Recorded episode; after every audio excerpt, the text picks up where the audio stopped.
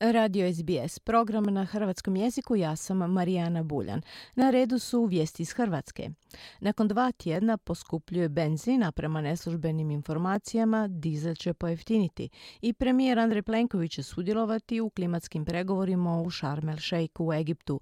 Još se istražuje kako je ruski udio u Fortenovi završio u rukama arapskog šejka, no kompanija posluje stabilno, poručuju vladajući. Detaljnije u izvješću Siniše Bogdanića iz Zagreba. Sutra se nakon 14 dana opet mijenjaju cijene goriva. Prema još neslužbenim informacijama osnovni Eurosuper 95 bi trebao poskupiti za 48 lipa po litri, dok će dizel pojeftiniti za 25 lipa po litri. Cijenu plavog dizela vlada će najvjerojatnije zamrznuti i dalje na 8 kuna 49 kuna po litri. Prosječan spremnik za benzince tako bi trebao poskupiti 24 kune, dok će vlasnici dizelaša plaćati 12,5 kuna manje nego sada. Sukladno vladinoj uredbi o utvrđivanju utvrđivanju najviših maloprodajnih cijena naftnih derivata od 24. listopada, u posljednja dva tjedna cijena osnovnog eurosupera iznosi 11 kuna 10 lipa po litri, dok je cijena eurodizela 13 kuna 44 lipe.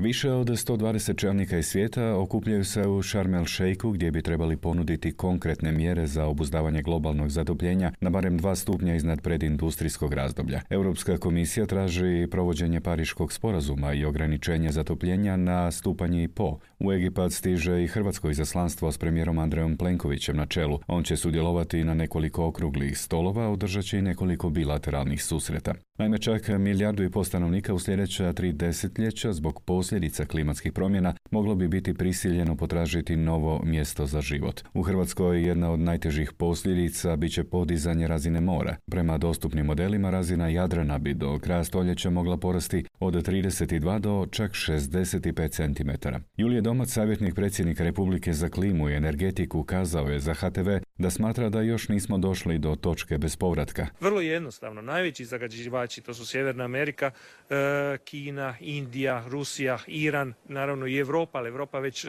radi i ima rezultate, moraju se brzo dogovoriti i moraju znatno smanjiti emisije.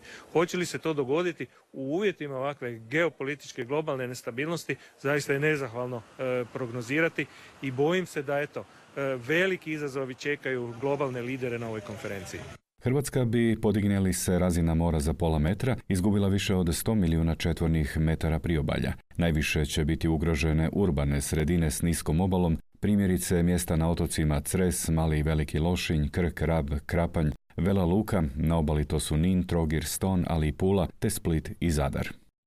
Slažu se dijelovi slagalica oko kupnje 43,4% udjela u Fortenova grupi, koji je od ruskog Sberbanka otkupio Saif Al-Ktebi, privatni ulagač iz Ujedinjenih Arapskih Emirata. Podsjetimo, Fortenova je bivši agrokora država, tvrdi to državni vrh, nije dala dozvolu za prodaju niti je što o tome znala. Jesu li se na ovaj način probile sankcije, je li šejk pravi ili fiktivni kupac i što će se dogoditi s kompanijom? Iz vlade dolaze signali da prodaja neće biti provedena, a da je kompanija sigurna te da sigurno posluje. No nema službene potvrde stoje li iza transakcije kao posrednici hrvatski biznismeni poslovno povezani s Rusima Miodrag Borojević i Krešimir Filipović. Jedna od vodećih hrvatskih PR kompanija Millennium Promocija priopćila je da je prekinula suradnju sa Saifom Alktebijem, što se mu kaže premijer Andrej Plenković kako su Rusi uspjeli prodati svoj udio sankcijama usprkos. Transakcijom koja se odvila ne u Hrvatskoj, nego u Rusiji. Našli su nekoga navodno u Ujedinjenim Arabskim Emiratima. Što je u biti se tu dogodilo? Mi to trenutno provjeravamo. Ko je u to uključen, kako se to dogodilo, je li zakonito, je li u skladu sa paketom sankcija ili ne, to će se tek vidjeti.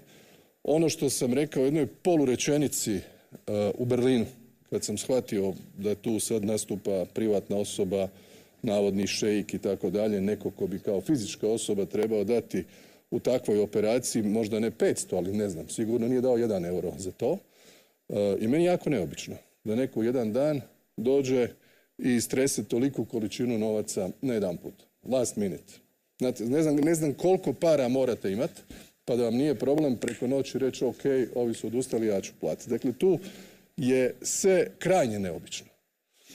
Kad sam rekao da nastupa gospodin s PR agencijom, otkad je nestala PR agencija, mi više ne čujemo ništa. Ste primijetili to? Znači, ne apsolutno ništa. To su fakti. do kojih smo došli u samo jedan, dva, tri, tri radna dana, jednu subotu ujutro. Dakle, ovo je situacija koju ćemo ispitati. Ali ono što je ključ ove cijele priče, kompanija funkcionira normalno.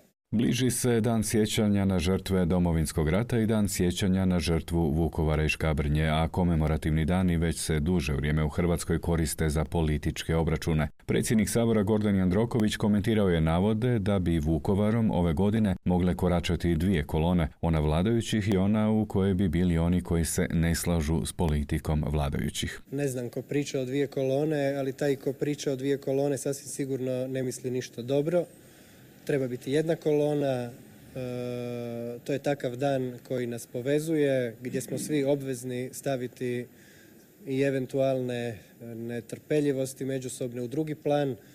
To je dan kada se sjećamo žrtve Vukovara, simbola hrvatske slobode i hrvatskog otpora i očekujem da ćemo svi tamo biti zajedno. Pozvao sam i na kraju e, sjednice Sabora sve saborske zastupnice i zastupnike da dođu u Vukovar i u Škabrnju, oni koji će ići tamo, tako da ne vjerujem da će biti bilo kakve stvari koja bi narušila dostojanstvo tog dana.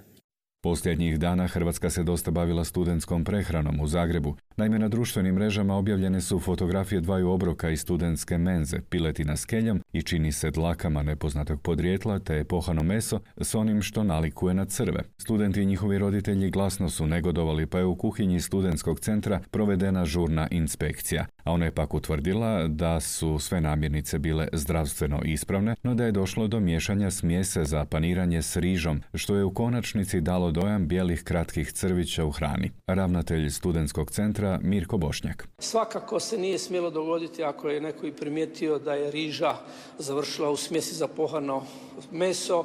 Bilo je puno mudrije otpisati tu namirnicu, napraviti novu smjesu i eventualno ne bi imali ovako nezadovoljstvo studenata. Još jednom se ispričavam studentima na svemu, pozivam ih da u budući reagiraju. Mi smo ovdje zbog studenata, a ne studenti zbog nas i vjerujem da se to neće ponoviti, odnosno učinit ćemo sve da se to ne ponovi. Krešimir Matijević, voditelj odjela za kontrolu kvalitete u Studentskom centru u Zagrebu, o optužbama da su studenti u hrani pronašli i dlake kaže. Najvjerojatnije se radi o pramenovima kose, najvjerojatnije u ovom trenutku, ali opet, nažalost, ne možemo niti potvrditi, niti odreći, e, niti negirati zapravo situaciju o čemu se radi, jer nemamo nemamo više taj uzorak. Zamjenica šefa studentskog zbora Matea Vasilj za javni radio komentira.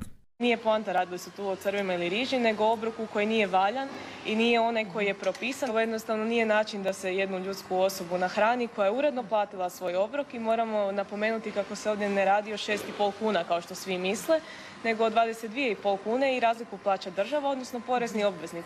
I zagrebačka policija bavila se posve neuobičajenim slučajem. Uhitila je dvojicu muškaraca koji su iz Kolumbije preko kurirske službe u Hrvatsku prokrijumčarili veću količinu kokaina natopljenog u platnene stolnjake, te u Zagrebu uzgajali i prodavali konoplju. Veću količinu kokaina od neutvrđenih osoba i na neutvrđen način kupio je na području Kolumbije 40-godišnjak, koji je dva paketa s 26 komada platenih stolnjaka natopljenih otopinom kokaina preuzeo u četvrtak u Zagrebačkoj Gundulićevoj ulici. Kokain je prokrijumčaren u Hrvatsku preko redovite usluge kurirske službe, izvijestila je policija, koja je u nastavku istrage otkrila da su 40-godišnjak i godinu mlađi osumnjičenik nabavljali smolu konoplje i kokain koji su skrivali u stanu u Zagrebu s ciljem proizvodnje i preprodaje. Usto su se upustili i u uzgoj marihuane. Policajci su u laboratoriju pronašli zasađenih 38 komada stabljika, 1723 grama konoplje, 830 grama smole, 8 grama kokaina te dvije digitalne vage.